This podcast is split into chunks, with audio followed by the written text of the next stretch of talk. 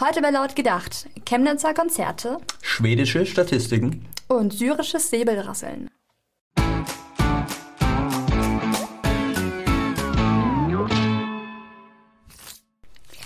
Das Konzert gegen rechts in Chemnitz war ein voller Erfolg. Mehrere tausend Jugendliche feierten ein fröhliches Fest.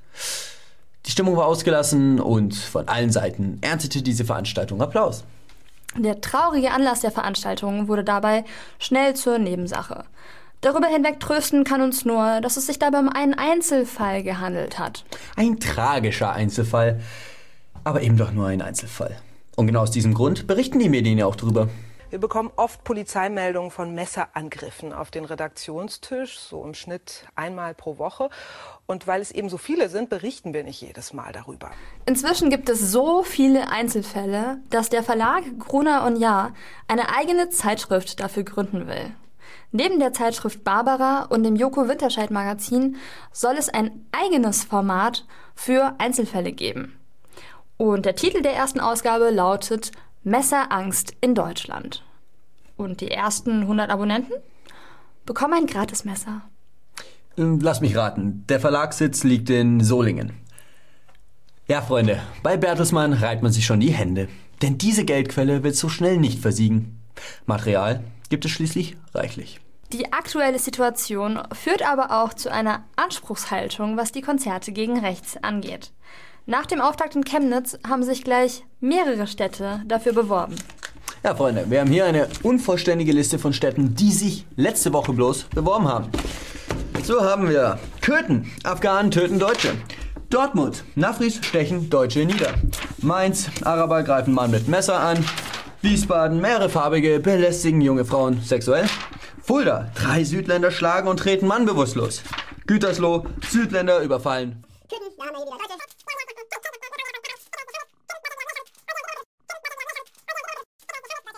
Und hier Südländer versucht Frau zu vergewaltigen in Köln. Wittlingen mit Versorgung unzufriedener Flüchtling randaliert in der Unterkunft. Schaden 15.000 Euro. Und in Ravensburg schließlich Schwarzafrikaner versucht Frau zu vergewaltigen. Das hört sich nach viel Arbeit für die Jungs von KIZ, Casper, Materia und den Toten Hosen an. Ja, zu viel Arbeit. Denn diese Arbeit wird auch nicht so wirklich gewürdigt vom Publikum. In Chemnitz haben die Veranstalter Geld gesammelt. Für den Kampf gegen rechts. Und für die Familie des Opfers. Insgesamt 22.000 Euro haben sie eingenommen. Und das bei 65.000 Zuschauern. Das sind weniger als 35 Cent pro Person. Und das, obwohl das Konzert selbst kostenlos war. Ja, Freunde, so lässt sich der Kampf gegen rechts aber nicht finanzieren. Der ist nämlich wesentlich teurer. Und so muss die Bundesregierung wieder einspringen. Und auch die Bands haben angekündigt, dass es sich bei den nächsten Einzelfällen auch wirklich um etwas Besonderes handeln muss, wenn es denn wieder ein Konzert geben soll.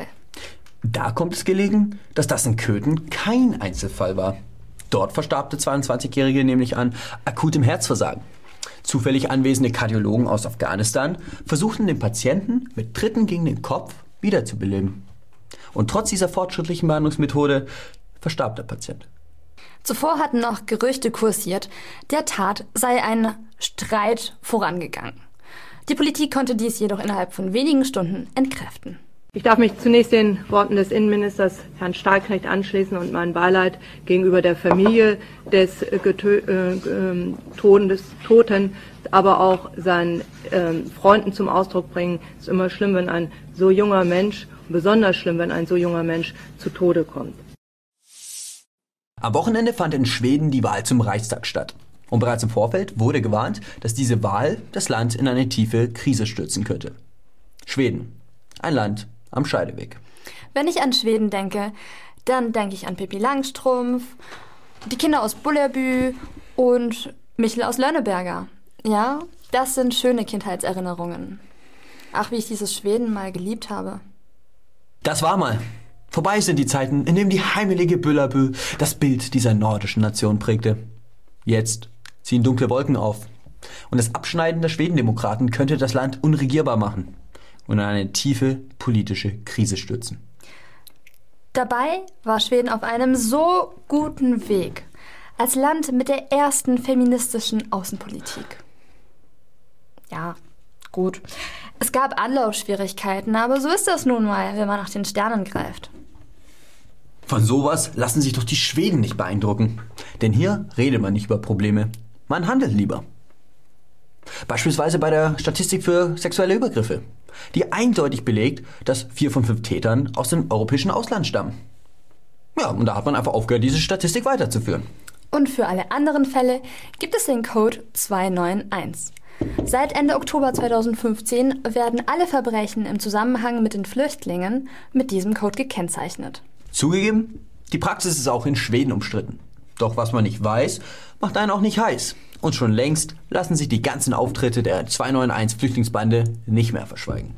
Immer offener waren die Risse in der Fassade zutage getreten. Im August haben in mehreren schwedischen Städten Unbekannte Fahrzeuge angezündet und mit Steinen auf Polizisten geworfen. Da ist wohl eine Konferenz von Raketenwissenschaftlern ein wenig aus dem Ruder geraten. Anders kann man sich diese Bilder nun wirklich nicht erklären. Ob es solche Bilder in Zukunft noch öfters geben wird? Nach der Wahl scheint dies mehr als wahrscheinlich. Zwar haben die Sozialdemokraten das schlechteste Ergebnis der letzten 100 Jahren eingefahren, sind aber trotzdem als stärkste Partei aus der Wahl hervorgegangen. Ein klarer Auftrag an die Politik. Wir wollen mehr Multikulti und weniger Bullabü. Der Krieg in Syrien könnte demnächst zu Ende gehen. Die S-Miliz ist nahezu komplett zurückgedrängt und die letzte Hochburg der sogenannten Rebellen wird nun von der syrischen Armee ins Visier genommen. Der Frieden ist zum Greifen nah. Und was das bedeutet, ist natürlich klar. Jedes Mal, wenn die syrische Armee kurz vor einem Durchbruch steht, ist ein Giftgasanschlag von Assad nicht mehr weit. Wir erinnern uns an die geleakten Videoaufnahmen aus dem syrischen Präsidentenpalast. Guten Tag, Herr General.